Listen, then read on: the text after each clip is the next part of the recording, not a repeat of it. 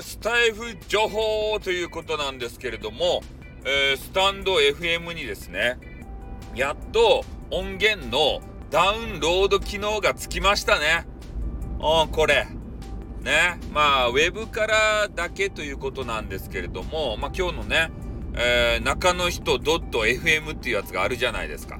あの中で言われていたんですけど、ちょっと内容聞いてないんですけどね、タイトルだけパッと、えー、見えましたもんで、まあ、その中に書いてありましたね。これでやっとね、苦労して、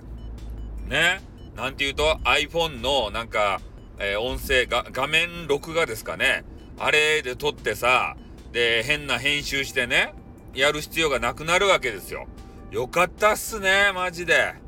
これ大きな進歩ですよ。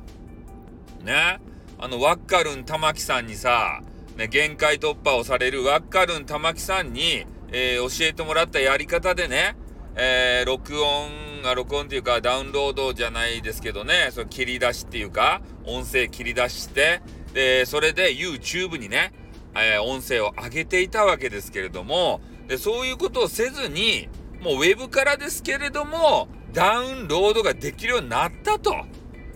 ねこれね、知ってるのと知らないのとではね、かなり、えー、ね、あの差がつくと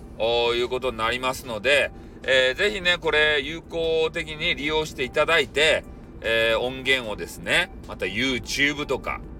外部のね、名前を言ってはいけないサイトとか、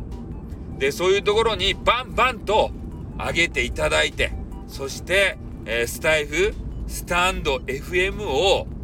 ね、えー、いっぱいいっぱい宣伝してほしいなというふうに思いますね。うん。えー、私も YouTube やってますけれども、やっぱりプラットフォーム、本拠地はスタイフなんですよ。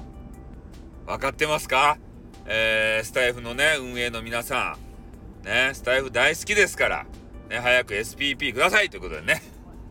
まあそういうちょっとね、えー、小ネタを、あのね、あの、ハサミ、ハサミというか、えー、仕入れましたので、皆さんにお伝えさせていただきました。えー、それではこのね、ダウンロード機能を使って、どんどんと、FM、スタンド FM をね、えー、広めていただきたいと思います。じゃあこの辺で終わります。あーってー